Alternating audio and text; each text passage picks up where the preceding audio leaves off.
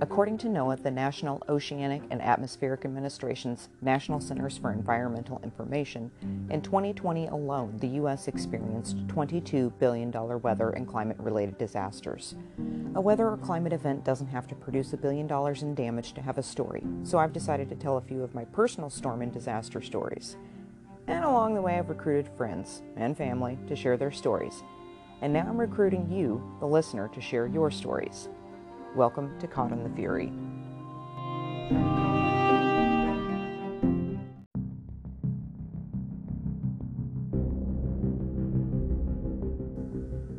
Welcome to Caught in the Fury. I'm your host, Connie Elliott, and I've been following severe weather for about 25 or 30 years. In 1991, I witnessed the aftermath of an F4 tornado while a nearby community, Andover, Kansas, reeled from one of the first well documented F5 tornadoes of our modern era. Now I want to share stories of events that have impacted not only myself, but others like me. People who find ourselves fascinated by weather and climate events.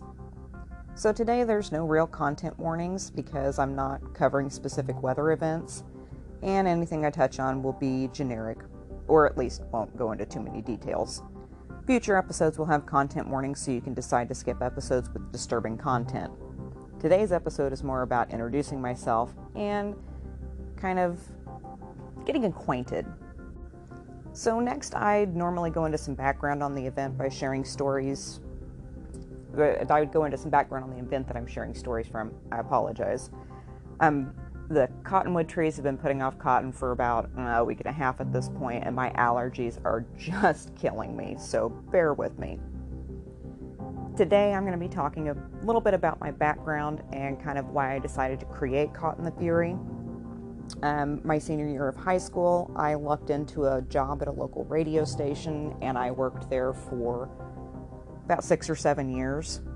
Um, thoroughly enjoyed it, really liked the people that I worked with. I learned a lot while I was there, and in the you know 10 plus years since I've left, I have always had a very special place in my heart for radio, and I do miss it a lot. Um, I did take some time and I went through a period where I worked retail. Most recently, I've worked um, hospital and healthcare, and I currently work for a really great company that does medical billing.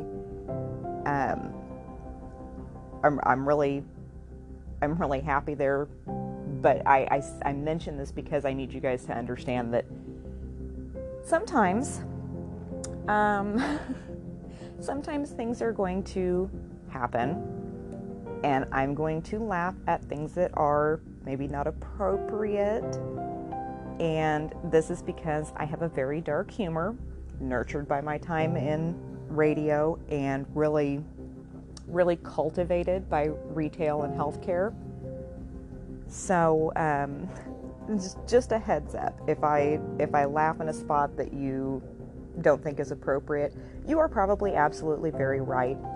However i am going to try and treat everything that i read with as much respect and dignity as i possibly can because i understand that these are serious things and i do not ever intend to make light of the hurt and the heartache that can come from some of these events. So, just fair warning. Um, I will say that I did when I was working hospital. Um, the tail end when I was working for a hospital was actually the. It was right after the first wave of COVID, so um, that probably also nurtured that dark sense of humor a little more than some people are comfortable. But just as a heads up, fair warning, my sense of humor gets a little dark. Um, but that being said, I do want to treat this seriously and I want to show respect to the stories that I'm telling. So each spring that comes along, Tornado Alley, my area, we do storm spotter training. And I try and go and sit in on a storm spotter training every year.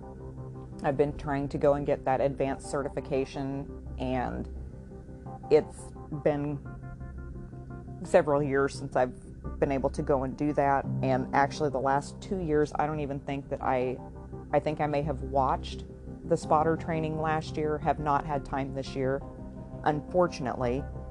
And uh, between a, a, global pandemic, and I also have a toddler, Chalupa Batgirl. She is our executive producer. Um, I just have not had time to make myself sit down and go through that this year. But I have been trying to go to some kind of spotter training every year since I was probably about 14 or 15. If I wasn't going by myself, when I could drive, you know, I was on my dad, on my dad, you know, dad, dad, let's go. They have the spotter training tonight. And the area that I grew up, they would actually use one of the screens at the local movie theater to show their presentation and kind of get everybody in one location so that they could train a whole bunch of people at once. And it was usually fairly well attended. But I mean, what 15 year old girl isn't going to be drawn like a moth to, to the flame when your presentations have titles like Fury on the Plains. Like, it, it can't just be me, right? Right? Anyway, these days I prefer to chase from home for a number of reasons. Um, kind of, again, it goes back to my executive producer is still in the toddler age group. That is one reason. But a big reason that I choose to chase from home these days is called chaser convergence. I'm going to go into a lot more depth on that in a future episode, but the basic rundown of it is in this day and age, when the National Weather Service is telling us, hey, there's going to be really, really bad weather this day, could be a lot of tornadoes. In Oklahoma and other places, I'm sure, but I'm speaking specifically to Oklahoma. The springtime of the year, with a moderate or high risk issued by the National Weather Service, the Storm Prediction Center, etc., etc., every idiot with any form of transportation and a smartphone with a radar app becomes a storm chaser. And this kind of clogs up the roads. It makes it a lot more dangerous because you have people that don't know what they're doing, that are just there to see the storm and they're not paying attention to the road, the other vehicles. Um, it just you're you're putting hundreds of extra people in the storm's direct path and it's it's it just it can create a nightmare scenario really so even on a good day, you know, you kind of have to rely on your fellow motorists to have a heads up, keep their eyes open, be paying attention. And when you add a, a storm to the mix that may be producing a tornado or getting ready to produce a tornado, everybody immediately starts driving like their head is up their rear end and they can't see.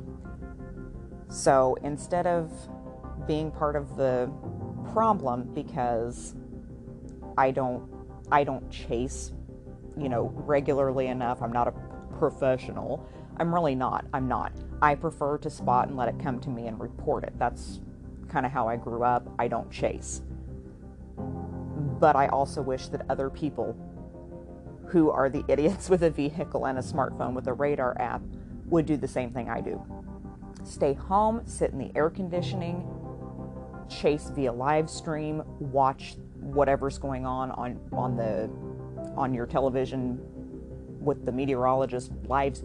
Wh- whatever whatever. Pick a meteorologist pick a storm chaser watch their crap stay off the roads. And uh, there's they're in they're into the rant for that. I'll get more into it later.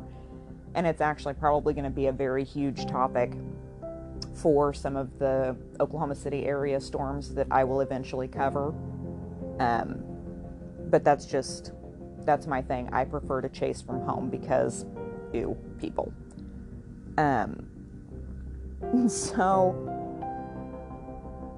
basically just I have this love for radio and really kind of missing being the person that's behind the board and kind of doing the studio side of things. Just having this this nostalgia for working radio and having a passion for severe weather, I find myself here with you guys.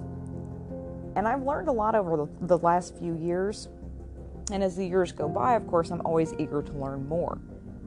I love to communicate about the weather. And I mean, other natural events as well, but weather that's that's the sweet spot. That's where my passion always has been and likely always will be.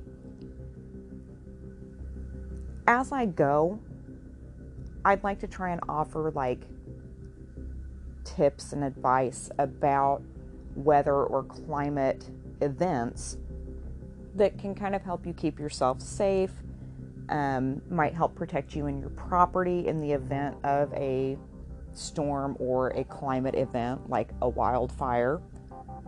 Um, I'm going to be pulling that from a lot of different sources. I'm going to try and use, you know, CDC, National Weather Service.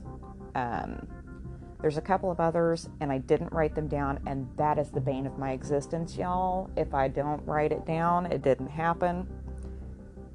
But uh, anytime I offer those tips or that advice, anytime I've got something I'll be linking it in show notes so that you guys can get in there and and look at it and decide what parts of it fit your life the best. But yeah, I mean, I just wanted to do a quick introduction today. And I just want to thank you guys for stopping by and listening. And I really, really hope that you come back next time because next time is when I will be covering the weather event that really got me into severe weather. So, my next episode is, of course, the Haysville Andover tornado of 1991. In my next episode, I'm going to share some of my own personal memories from April 26th of 1991. I'm going to cover some of the background of the storm system that produced tornadoes in seven states, including several F4s, one of which impacted my area and the massive F5 that was captured by both professional and amateur photographers, leading to some of the most dramatic storm footage of the decade. So, if you guys are interested in giving that a listen, give me. I'm going to try and do this in about. I'm going to try and do it in about a week just because I'm still trying to generate interest since I'm I'm new and then after that, I will probably go to a monthly format until I generate a little more interest. And then I may investigate going bi weekly. But there is a ton of research that's going into this. And again, I have a toddler, so my research time between a full time job and a toddler is very limited. But I do want to produce the best quality episode I possibly can. I want to make sure that my facts are as correct as possible and unfortunately, at this point, it's going to take a little bit of time. So I'm going to see if I can establish, you know, like the. I don't know. I don't know. Just just stay tuned. We'll figure that out. Um, I'll probably be dropping the episode about Andover in a week. And uh, yeah, follow us on Facebook, Twitter. Eventually, there there'll be another one at Caught in the Fury and look for us soon on Spotify, Apple Podcast, and anywhere else you get your podcasts. Bye, guys.